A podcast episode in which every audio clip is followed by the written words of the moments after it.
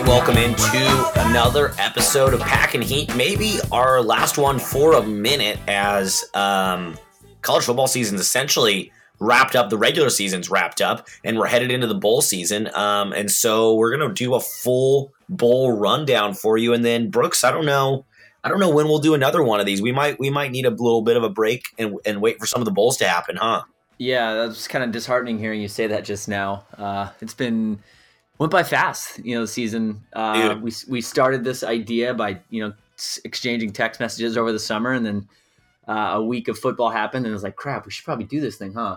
And then 13/14 episodes later, here we are. So if you've made it this far as a fan, thank you, and we appreciate your patronage and eardrums. But yeah, we're gonna run down this one with some bowl talk. Maybe get a couple. I don't know. We keep saying we're going to try to do a live episode. Maybe it'll actually work out. We can watch a bowl game or something like that. Have some fun. I think we'll be able to, as we get closer to the holidays and you come down to Newport. And then also for my other podcast, I want to do a full, the Alex Crawford show, by the way, shameless plug, but I want to do a full rundown of every bowl game with predictions. But Scotty Figueroa, who I do the podcast with, is not even a fringe college football fan. He self-admittedly doesn't like college football. So I don't want to just do that by myself. I really want you to do it with me. Okay. Well, we can, we'll work on that. That'd be really fun just to go over all the bowls, because there are 39 bowls. There's so many irrelevant ones, but I feel like if we discussed them, it would give me more of a reason to watch. Oh, for sure. And, it's always fun to get in like an office bowl pool or something with your buddies just to, that. Well, the bowls are more or less non-consequential for like on paper, but there is a lot riding on this. Coaches get bowl bonuses, assistants and grad assistants get bowl bonuses, and it's good for recruiting and optics. And a lot of these teams, it's literally their only chance to play on national television all year, and potentially for the next 3 or 4 years. So some of these fan bases tend to travel well no matter where they're going to, and they do pick the bowls in places that they think people will go to.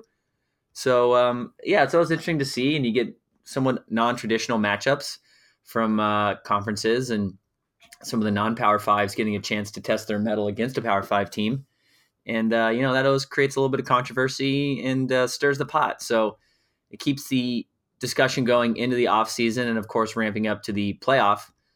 But, I'm a big fan of bowl season. It's certainly a time that the holidays are here, and a lot of good memories from bowl season. So I'm hoping to get some of those same feelings back this year, and get the juices flowing.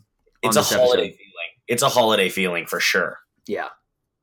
And just, I think for Brooks, for us, like, because we've been beating the Pac-12 drum so hard on our podcast all year, and the conference just keeps letting us down. Oh, gosh. The bowl games, as you said, optics, like, this is the chance for so many of these teams to hopefully make the Pac-12 look good on the national stage. And so that's why the bowl season, even if a bowl's like the Hyundai Sun Bowl, is really inconsequential in the big picture of things, Stanford against Pitt. But if the Cardinal lose that game, it's like, oh God, like that was a strong team in the Pac-12, that makes us look really bad. Exactly. Especially after last year's debacle where the conference went, 1-7, I think, in the bowls, yes. 1-8, just absolutely embarrassment. And like you just said, we've been pounding the Pac-12 drum all season. Like, we're a good conference. It's like, notice me. Like, there are dozens of us, So exactly. Kind of hope that this is the year that, maybe some of the pieces fall into place. But we can get into that a little bit a little bit later. But I think there's a little bit more, some Pac-12 stuff we want to get into before we start talking bowls. Well, yeah, the first thing I wanted to talk about was the Pac-12 conference championship game on Friday at 5 p.m. in Santa Clara, which in rush hour can take like 90 minutes to get to from the city of San Francisco, which was the least watched. I have the numbers here, was the least watched of the major five conference championship games, and which was a dismal 10-3 final score. The Washington Huskies beat the Utes. Yeah, that was the most SEC, I guess, score that we'd ever see.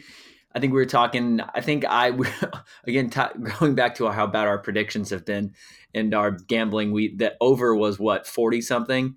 And I said it was going to be over by a tiny, tiny bit, but wow, I was not expecting less than half of the over under, with the total being 13 points, 10-3. It was just a weird game. Every time that I looked up, like I was casually watching it. I got home from work at like 5:30 and turned it on and just casually watching it. It just seemed like a very, like every time I looked up, the other team had the ball. And then it seemed like every time I also looked up, they're going for it on like there's like a big third or fourth down conversion that they mostly failed. Looking at the stats. Yeah. Washington 2 for 4 on fourth downs, Utah 0 for 1, and then Utah 4 for 12 on third downs. So it just, I don't know. It's just a sloppy game. It wasn't good football. Like it was not.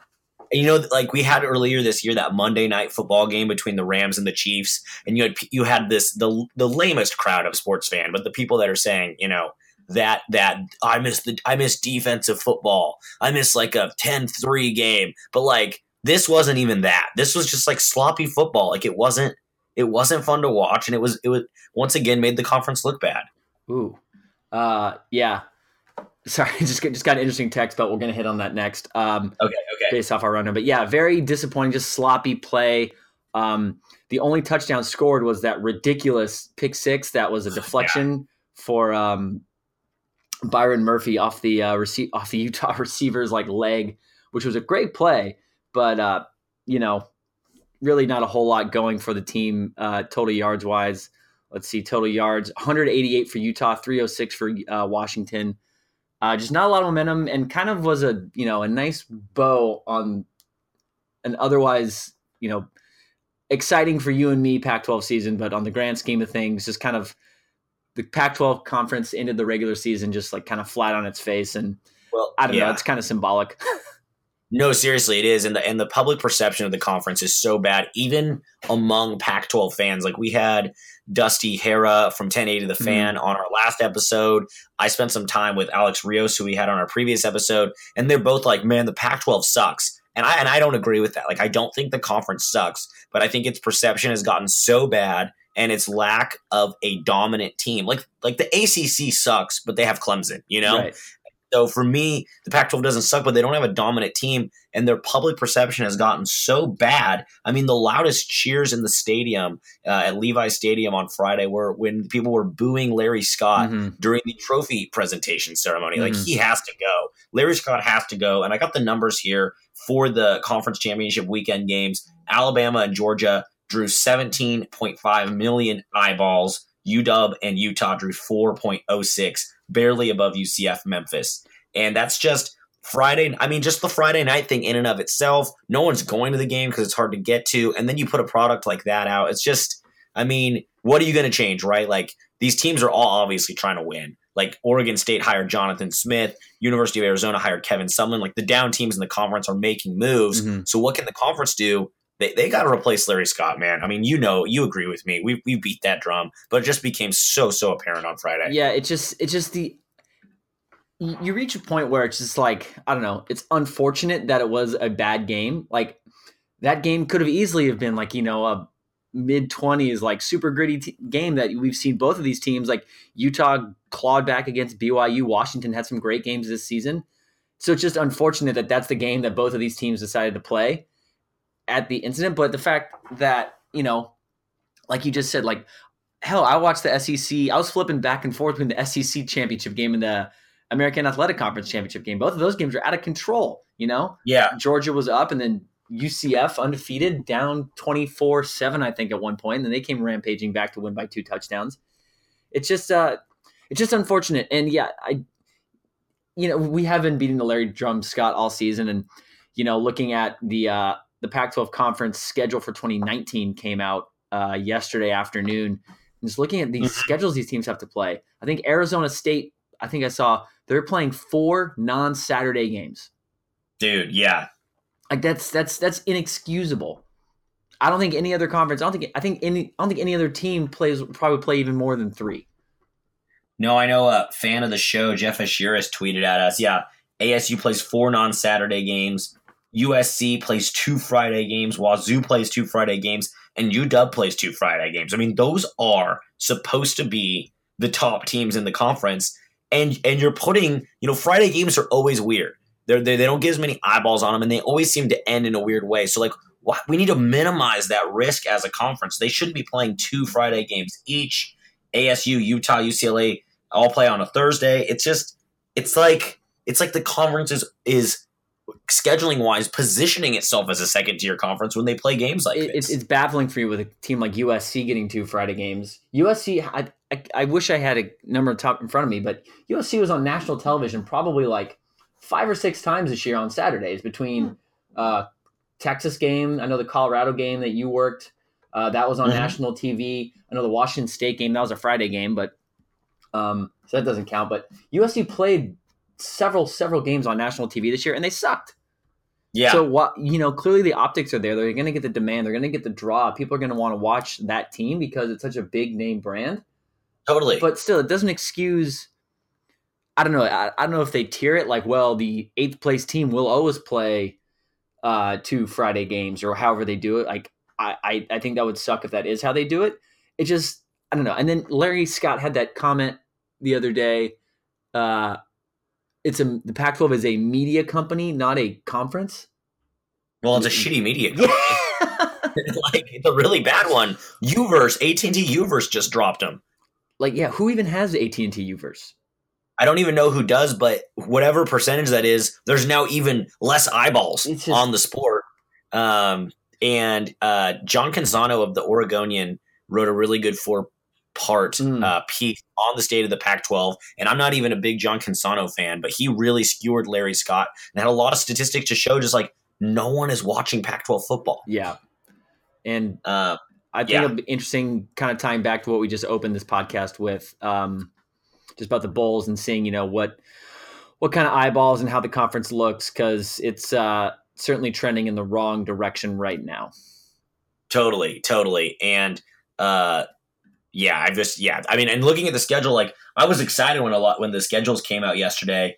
My own alma mater, Oregon State, like they have 2 Friday games. They deserve 2 Friday games. Mm-hmm. They're the worst team in the conference. Like give them 2 Friday games. And they play, they open up their season in Corvallis hosting the other orange and black OSU, Oklahoma State on a Friday on August 30th. Like that's perfect. Mm-hmm. That's great. That's like that game will get eyeballs, because it's an opening game of the season. And, you know, it's like a national game and the Beavs will obviously be probably double-digit underdogs. But that's going to be awesome. I'm excited for that. Like things like that are positive, but USC shouldn't be playing 2 Friday night games. They're, win or lose, they're still the biggest brand in the conference, and they're always going to be. I know this was the first time. I think this was their worst finish in the new millennium. You know, so like I don't think they're going to get worse next year. And we can go ahead and transition right now if you want and talk about the Kliff Kingsbury hire, because I think that's a big deal. I think that's a really big deal. Yeah. So it was funny. That little outburst I had a couple minutes ago. So this news started circulating about Kliff last week. Nothing was ever made official. And then yesterday, which was Tuesday, once again, even Bruce Feldman and other sources are saying, oh, no, it's still official, but the school still hasn't said anything, nothing official from the school. But again, listener Jeff Asherish just texted me a screenshot of Kliff's Twitter, and his Twitter bio is now USC Trojans / hashtag fight on with the 2 fingers. So okay. I guess that's more or less official, but again, still nothing from the university itself, which is hilarious to me because, you know, if they want to make this marquee hire official, like, you know, start getting recruits on, like every second counts as we're getting close to an early signing day deadline here, I think. And, for a lot of these guys, for a lot of these recruits, it's like, well, what's going to happen? And just wasting valuable seconds, it seems. I mean, yeah, this weekend, this was a valuable recruiting weekend. So, I was with our friend, former USC director of recruiting, Alex Rios, and he was getting texts and phone calls from, SC fans that were asking him, why haven't they signed Kliff yet? This is a recruiting weekend. He's like, I don't know. I don't know. They got to, they got to make it official. Mm-hmm. But I just, beyond that, the fact that Kingsbury is now within the Trojan coaching staff, I think is, Kyle Bonagura of ESPN, who runs the Pac-12 blog for ESPN, wrote an article calling it the biggest move of Clay Helton's career. And I agree. And I think it's a really, really good move. To me, it has like Sean McVay vibes of injecting. We see what young coaching talent can do, particularly in the city of Los Angeles. And I think it's perfect. And if it goes well, I don't think it's going to boost the Trojans up to top of the conference status, but I think it's going to give them, I think it's going to do wonders for the program. Absolutely. And, you know, I've kind of been on fire with some of my predictions lately. We recorded with Dusty, and then about a half hour later, all the coaching shakeups started happening at USC. Yeah, right. I was saying, why not Kliff? Why not Kliff? Bring me Kliff. And then that magic started to happen. So I think he's a phenomenal fit. You know, he didn't succeed at Texas Tech because at the end of the day, Texas Tech is not a big program. He ran his offense from 2013 to 2018 when he was head coach. Texas Tech finished 8th, 10th, 2nd, 1st, 16th, and 12th nationally in total yards per game. So, his offenses are always good. Yeah, exactly. So I don't know. I don't follow Big 12 football super close, but it seems to me that either just poor coaching, maybe some small clock management decisions, personnel, defensive schemes, or something like that.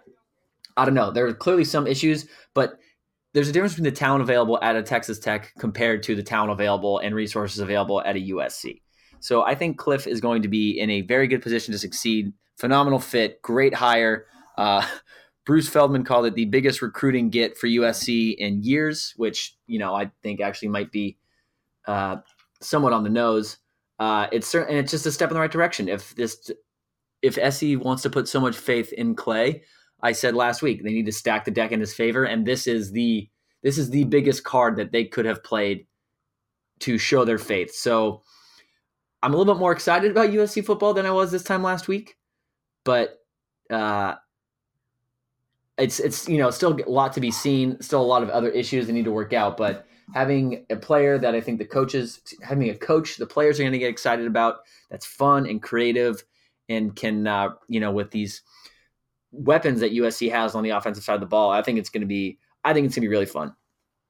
No, totally. And I just think we saw USC's biggest problems this year was with the offense, whether it was T. Martin, whether it was Clay Helton running the offense. We saw against UCLA, a team that struggled against the run. USC failed to run the ball, and they tried to win it on the arms of their true freshman quarterback, which failed. And so I think that this is the injection the offense needs. And like I said before, it seemed like this team needed a sexy hire, right? I'm not just saying that because Kliff Kingsbury is a sexy, good-looking man.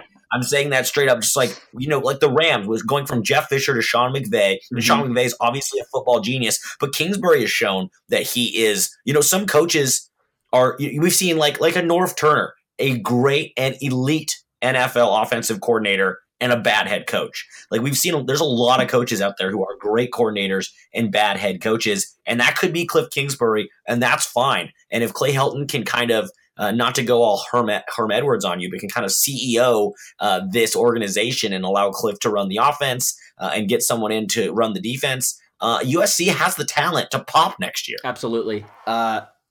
You're totally right. They have the talent, and I think you're right. There are coaches that they're a phenomenal corner, a great defensive mind, not have the snuff at the head coach. On both sides of the ball. And I think being able to recognize that so they can focus solely on, I think you can see that in a lot of different things, a great qualified person in one sector, but let them really focus on that sector. Don't make them take a step above, let them do what they do best. And I think, like you said, sexy hire figuratively and literally, people were saying, oh, give me Jeff Fisher. No, there's nothing. The only thing sexy about Jeff Fisher would be the fact that he's like a literal joke on the internet. The Twitter memes would be pungent if that was the case. Like any other hire, it would not have been exciting. You look at these other schools and who they're hiring. Oh, this offensive coordinator from Texas State is going to wherever. He led the league, or it's finding these guys, finding the right coaches that really can get a fan base going. And, I've been super, super critical of the athletic department as of late, but this hire is something they should be able to be proud of and is a step certainly in the right direction. Well, yeah, it seems like the best case scenario for SC2 because they've decided that they weren't going to make a head coaching hire, and like everyone in Trojan land is pissed. And this seems to put kind of a Band-Aid on that because like you said, this is the best possible outcome from this scenario. And so I'm hoping as a Pac-12 fan, the conference is better when SC is better. So I'm hoping that this translates into success for the Trojans. It's going to be interesting for next year because looking at SC's schedule, like we just talked about, just came out. Their first 6 games are brutal. They host Fresno State, host Stanford, then they go on the road to BYU, then they host Utah, and then they go to Washington. Oof, that's a really tough opening. I mean, and props to SC for having such a solid out of conference. Oh, and then after Washington, they have a bye, and then they go on the road to face Notre Dame. So that's certainly a front-loaded schedule for the Trojans next season. Very strong, very tough all the way through. But I'm excited for Kliff. I think it's going to be exciting to see what he can come up with and what he can use because he has never really had the weapons that he had. He did. He won Johnny Manziel his Heisman in 2012. He was the offensive coordinator at Texas Tech. Back before then, he was the offensive coordinator at Houston, where he, with Case Keenum under center, pretty much rewrote the offensive record book for the NCAA with all kinds of total team passing and offensive yards. So I'm excited to see. I don't think top to bottom he's ever had a team with this many weapons. Exactly. Yeah, the talent level is, and that's why people were disappointed in Clay Helton. It's just because they're not delivering on the talent. Yeah. Okay, well, should we jump ahead and get some bowl predictions going? Sure. I've got nothing else on the. I mean, the only other thing I wanted to say about the all Pac-12 teams that were announced yesterday. Is shout out to the Utah Utes, who you've been great on your predictions with Mike McIntyre getting fired, was saying the Utes were going to turn it on in the second half of the season. Kliff Kingsbury to SC. I forget. There was even another one, I think, that you were right on. But the Utes, Khalil Tate transferring. Yeah, exactly. 17 Utes named to the all Pac-12 football teams, a school record 9 on the first all Pac-12 team. That's incredible. Yeah, I'm looking at these lists right now. Well, noticeably absent, just kind of putting a bow on what we were just talking about. Not a single USC Trojan was first or second, first team. I believe not on second team either, but it's that's just a testament to what wasn't done this season. But no, yeah, the Utes, great. You know, I've been championing them. Kyle Whittingham, maybe one of the best coaches in college football, doing the most with the least, and having so many studs on that first team all Pac-12 is very impressive. Yeah, and I got to give a shout out. I thought he should have been second team all offense. I get it.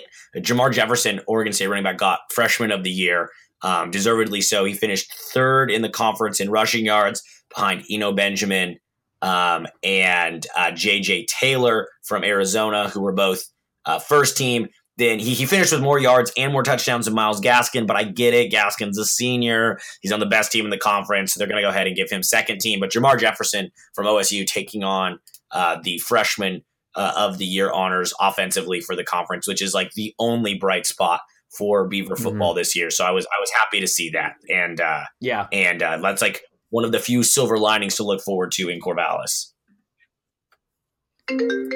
Just one more note. Sorry about that. It's okay, getting a phone call. So yeah, that was the first time since 2000 that USC didn't have any players on the first all Pac-12 team. Yeah, exactly. And the only other team to not have players on either was Oregon State. So that, you know, that just shows you how the Trojans fell.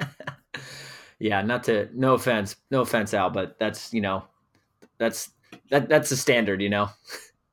Yeah, no, exactly. Well, let's run through this bowl prediction, starting things off.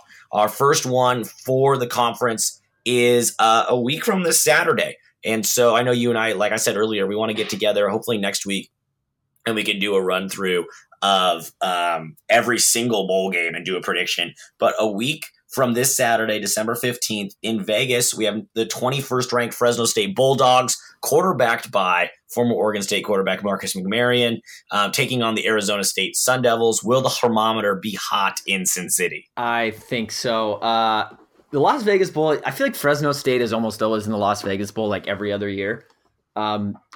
Yeah, I do. I don't know what. I don't know like what the bowl agreements is, but it does feel like they're always in it. Yeah, probably like second or third Mountain West team or something like that. But yeah, no, Fresno State certainly one of the best non-Power Five teams this season. I mean, they're ranked number 21 in the country right now. Would they finish 10-2? Very impressive, in my mind. Former Cal head coach Jeff Tedford. He left Cal, kind of been floating around, but seemingly finding his groove and really happy there in the Mountain West. So Fresno State actually won the Mountain West, beating Boise State in the championship game, and it's impressive. These are the kind of games that's going to be fired up. Fresno State's going to be fired up, like we were just talking about. Not a lot of respect on the national level.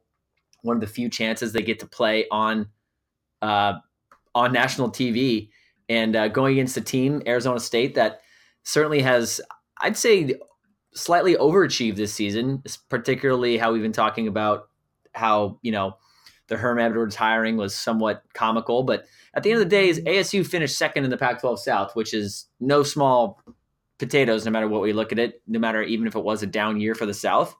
We were laughing at the Herm Edwards hire on our first podcast. We were laughing at it, and the thermometer's been warm or hot all season. We've had to eat big fat crow sandwiches, and I love it. Yeah, and it's great. I think so. On the opposite side of the Fresno State coin is Arizona State. They want to prove that they belong, and I think they don't get the shot to beat another Power Five team, but I think they're going to be fired up to play Fresno State.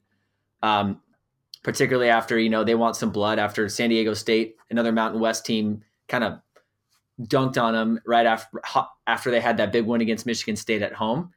So I think they're going to be fired up. Is there a spread yet for this game? Yeah, it's Fresno State 4.5-point favorites against the Sun Devils in Las Vegas. 4.5? Because Arizona State's going to be without N'Keal Harry. He declared for the draft, and he's obviously their biggest weapon. Eno Benjamin, sure. Fresno State has a pretty stout run defense, so I think Fresno State's probably gonna cover this. Unfortunately, not the best way for the Hermometer to finish the season, but he's gonna have some momentum carrying with him into next season, and I do think Fresno State covers. Yeah, I do too. I agree. Like, I don't want to say they have more to play for because I'm not in the minds of those players, but without N'Keal Harry and with the Bulldogs, they're one of the top non-Power Five teams. Marcus McMarion, as I said before, I'm a huge fan of his, and he's a senior going out his last game, so I'm going to take the Bulldogs as well. I know that that's not what we want as Pac-12 fans, but I would bet on Fresno State. One more note on Fresno State: they led the Mountain West in yards allowed on defense, averaging only 323 yards per game. So I think they're going to just kind of put the clamp on the Sun Devils, and and McMarion's going to have a lovely afternoon. Next game we got is the Cheez-It Bowl, which I didn't know about until recently, but that's being played in Phoenix, Arizona. That's Cal TCU, which is not exciting really to me on paper. The line is even, and I'm going to take the Cal Bears just because this is a game. This to me is one of those bowl games that the Pac-12 needs to win to show that they're not a joke. Like TCU, 6-6 on the year coming out of the Big 12. I've been beating the drum of the middle of the road SEC teams would struggle in the Pac-12, the middle of the road Big 10 teams would struggle in the Big 12, in the Pac-12. I think the same thing about the Big 12. And for that to be proven true, I really need Cal to handle the Horned Frogs down in the desert. I think Cal, this is going to be a more defensive battle than some Pac-12 fans are used to. But I think TCU is not that good this year. They have the name, Gary Patterson at the head coach. You think TCU's is a solid team. They are one of the better. I think they were one of the best defensive teams in the Big 12, which is no easy feat. But at the end of the day, they lost their starting quarterback to injury, Sean Robinson, week 7, I believe. This is a team that lost to Kansas on a last-second play, albeit, but not that impressive to me at the end of the day. Kavonta Turpin was kicked off the team after some assault allegations came up halfway through the season as well. So this is a team without a lot of its playmakers. Jalen Reagor is a star. He has been pretty much the only part of this offense since then. But yeah, I think Cal, I think Justin Wilcox is going to cap off his first season with a nice bowl win and get the fan base excited, get them a good win over a solid Big 12 opponent. Next game we have is the Alamo Bowl, number 24, Iowa State against number 13, Wazoo. I don't need to go into a full rant about it, but I thought it was a shame that a two-loss Washington State finished ranked behind University of Florida, who, as you have done a great job of pointing out throughout the season on Twitter, played two FCS teams this year. If you have 3 losses and you play 2 FCS teams, that should disqualify you from being in the top 10. So the fact that Wazoo finished ranked behind Penn State and Florida and was left out of a New Year's Six, I really hope that they're able to get up for this game and cream the Cyclones. Yeah, the most heartbreaking, everything you said about Wazoo, I completely reflect. But what sucked to me is that we were just robbed of this game being, instead of Iowa State, having West Virginia, which would have given us Gardner Minshew versus Will Grier, which would have been absolutely over the top epic, I think. Bro. But yeah, the over under on that. Oh, that would have been awesome. So we just missed out on that. Iowa State won the tiebreaker head to head against West Virginia for the third place in the Big 12. So that was unfortunate. But I think Wazoo's gonna. What's the line? The line right now is Washington State 3.5. Yeah, I think Washington State's going to absolutely roll.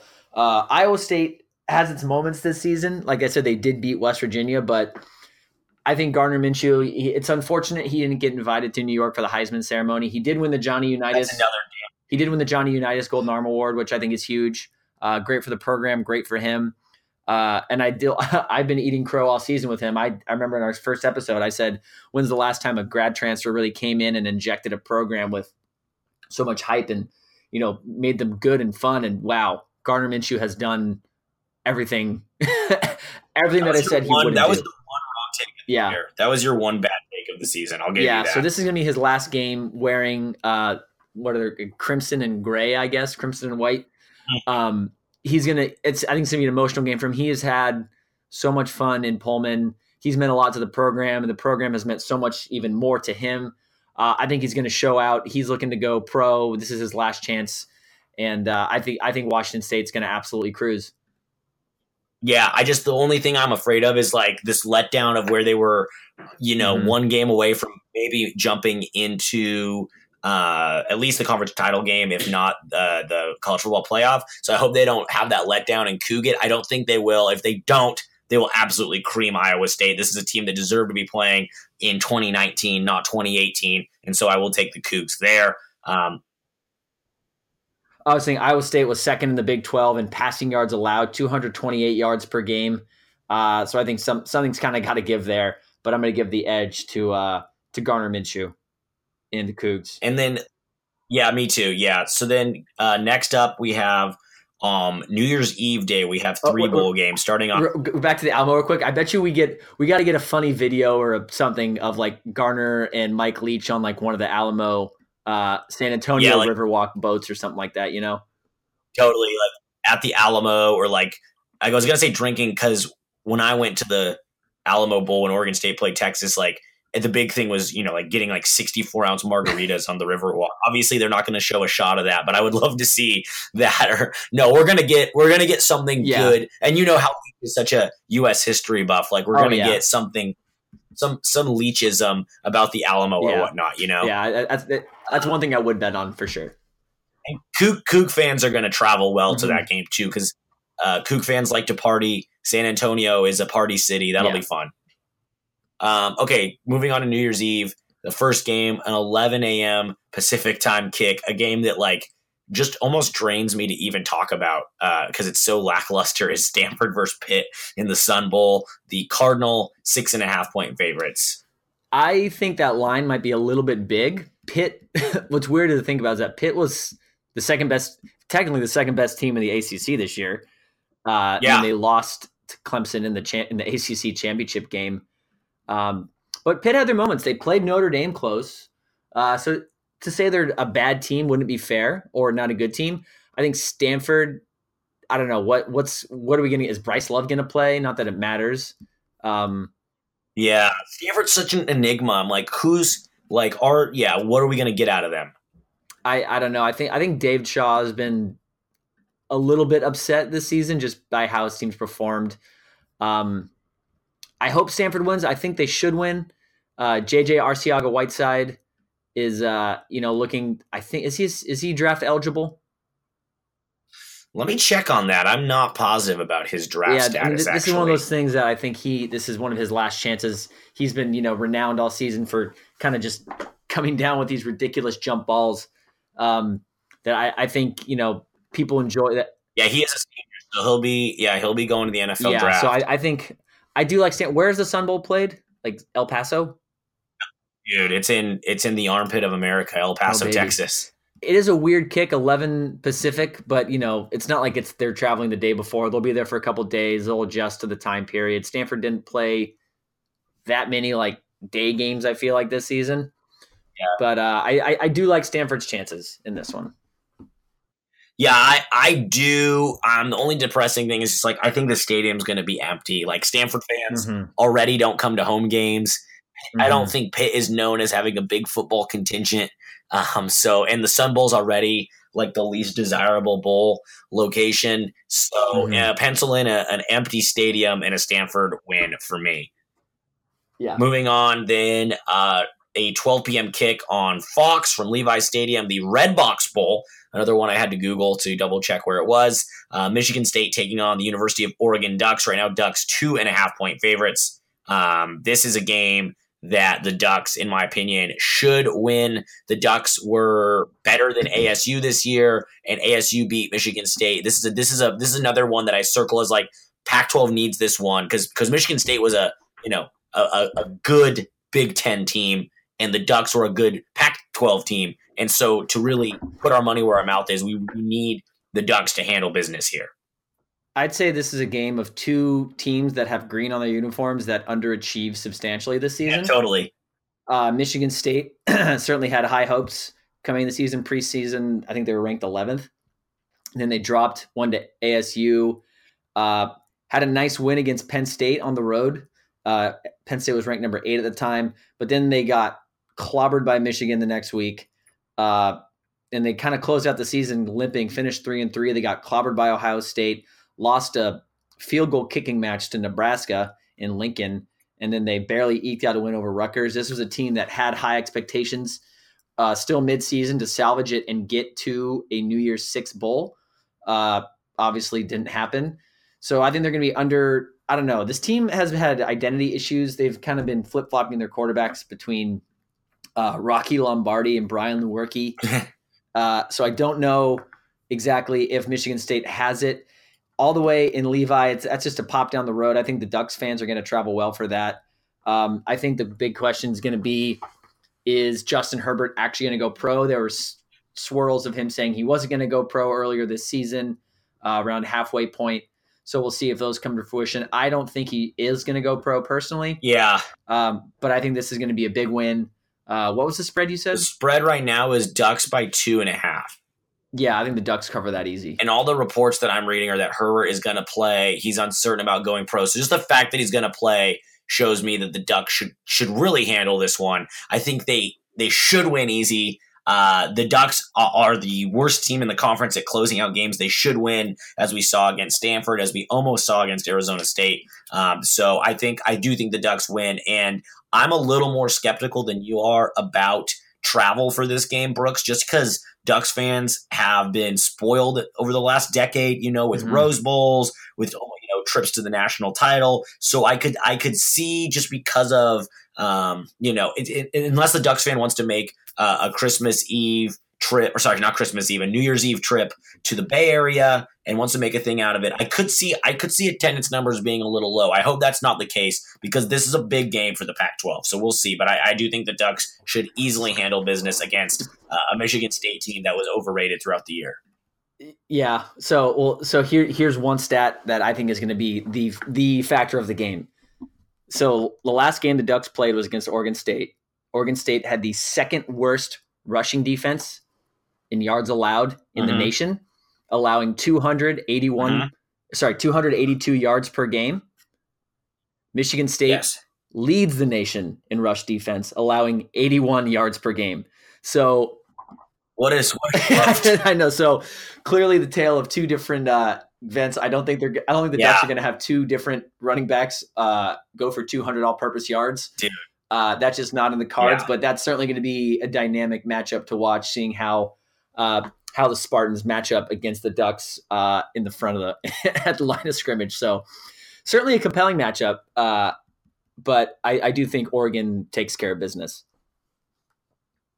All right, next bowl game there on New Year's Eve. Northwestern, number 22 in the country, taking on number 17 Utah in the Holiday Bowl. Another one that I have circled as a must-win for the Pac-12, because a drum I've certainly been beating all year is, why the hell is Northwestern ranked when we've had teams like Arizona State unranked in our own conference? And just the fact that Northwestern to me is a very average team. The Utes should smoke them, but I could be wrong. You know what I mean? Like the Pac-12, you and I are Pac-12 homers. We've been beating the drum. The haters are saying the Pac-12 sucks, and if they might be right, and we'll find out this bowl season. But it's Utah by 6.5. I'm going to take the Utes to cover that spread in San Diego. I think this is going to be a well-attended game. What a great place to go for New Year's Eve. San Diego, get out of Salt Lake City, get out of freezing cold Chicago for the Northwestern fans, and get down to America's finest city for this game. Utes cover the spread. This is an interesting one, because it's kind of like Rose Bowl light. Instead of the two Pac-12 championship, instead of the Pac-12 and the Big Ten champion going head to head, it's the Pac-12 and the Big Ten championship game losers.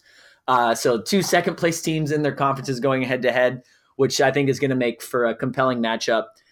I think you're right, Al. You and I you drink every time you hear us say beat the drum, but I need to find a maybe I'll get you with a source for Christmas. But I think Utah has certainly been underappreciated this season, and what they've been able to do and how they've been able to finish their season after losing their starting quarterback and starting running back, and still salvage the South and still play a close score-wise Pac-12 championship game. I mean, they were looking at it that way. They were a touchdown away from going to the Rose Bowl. So I think they're going to be angry. Yeah. They're going to be hungry. Utah, they have never been to a Rose Bowl. This is a chance for them to get back on the national, watch list, if you will.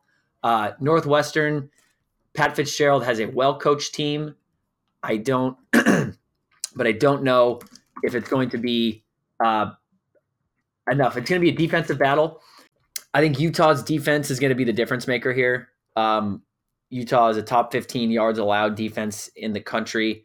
Northwestern doesn't really have what I would call dynamic playmakers on their team. They kind of always just – all the games – I haven't watched too many of their games, but the ones that I have won, they kind of just gritted it out and, got it done. And, again, that's a well-disciplined, coached team in Pat Fitzgerald. Yeah, Northwestern finished the season. They averaged only 24 points a game, good enough for 107th in the country. I think Utah's defense is going to shut them down, shut the door, and then their backup quarterback and running back, whose name escaped me at this very particular moment, are going to get it done for the Utes. Insert Utes player here. Insert Utah Ute here, because that's what it's been for them all year. It's been plug and play, and they've been impressive. And our final game, a game that I don't think anybody thinks the Pac-12 is going to win. Number 9, Washington, taking on number 6, Ohio State, in the granddaddy of them all, the Rose Bowl. Right now, the Buckeyes only 6.5-point favorites, but just from talking to fellow Pac-12 fans, fellow college football fans, like, people are laughing at the Huskies' chances because of their offensive struggles against this Ohio State team. But what like a sweet cherry on top of Urban Meyer's career would it be for the Dogs to knock off the Buckeyes in this one? I think this is obviously it's the biggest game that the Pac-12 is playing in this bowl season. And I think that it is the most important game you could probably say for quite some time. You know, last year, SC laid a goose egg against Ohio State in the Sugar Bowl. The Cotton Bowl. But I don't know. This is going to be a weird one because now that Urban Meyer has announced his retirement, or we'll call it his departure from Ohio State at the conclusion of this game, is it going to be an emotional game? Are the players going to be fired up? Are they going to be kind of meh about it? Are they going to be doing it for their new coach, Ryan Day, the offensive coordinator who's taken over, looking to prove that they belong? This is a team that has represented the Pac-12, kind of carried the torch since SC has not been there as the marquee program in the conference the last several years, making the CFP playoff a couple years back and always being in a New Year's Six Bowl. It's a question of what Washington is going to show up. Chris Peterson versus Urban Meyer is one heck of a matchup. Two coaches that used to coach at Mountain West programs at the time, you know, Boise State and Utah when they were still there. Urban Meyer did coach at Utah for a couple of years. People forget that. That's right. Certainly maybe a little bit of rivalry between these two. So I'm very excited for this Rose Bowl. No, I am too. Just from the fact that like we just talk so much. Not to beat a dead horse, but we talk so much about perception. This is going to have a ton of eyeballs on it, and I could see it really going one of two ways. Ohio State's offense has looked incredible.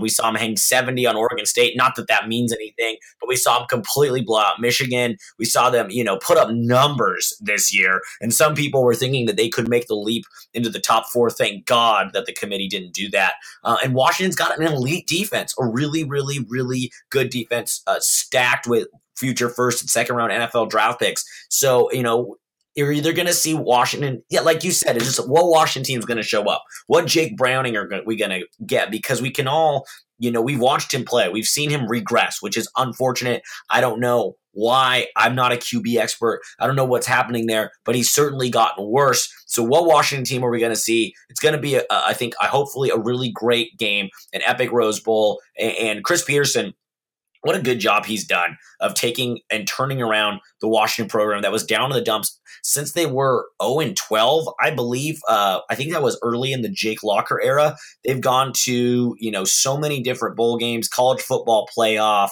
and they've become an elite power, like you said, filling the empty shoes of USC. So the Ohio State Buckeyes 6.5-point favorites, and against my better judgment, I'm going to take Washington to cover that spread. I'm going to take Washington to maybe they lose, but I think they keep it close. I think they keep it under a touchdown.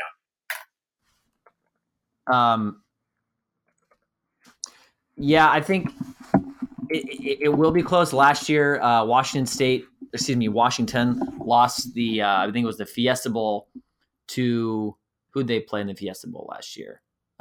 Penn State. Close game. I feel like Washington has this, we talked about it in their first game against Auburn. They don't always show up on the big gate, on the big stage. They kind of tend to fall flat. Mm-hmm. I mean, they didn't at the start of this. Yeah. Yep. I mean, big game against Auburn, who wound up being really not that great of a football team this year. So like you said, and I think that kind of revolves around which version of Jake Browning are we going to see? Because clearly the defense can get it done. They have dynamic players on the defensive side of the ball, and that they're going to be able to contain Dwayne Haskins or not. But it's just a question of if Ohio State can get it, if Washington can get it done offensively, because Ohio State has been exposed bad. They lost by 30 or something like that to Purdue. So I like to think that Washington has more capable playmakers than Purdue and that they could get exposed. They can expose Ohio State, but it's just a question of which. Again, the fact that they haven't been able to show up on this national stage at this level is somewhat concerning for me, but something does have to give eventually. Totally. This is going to be, the story's going to be Urban Meyer and his legacy and how this, how he leaves Ohio State behind. But it pains me to say it, I don't think Washington is going to win this game. Last year, Ohio State, last year Auburn got left out of the playoff, and they laid an egg against UCF in their bowl game. So is Ohio State going to be mad, or like you said, are they going to have like the letdown hangover?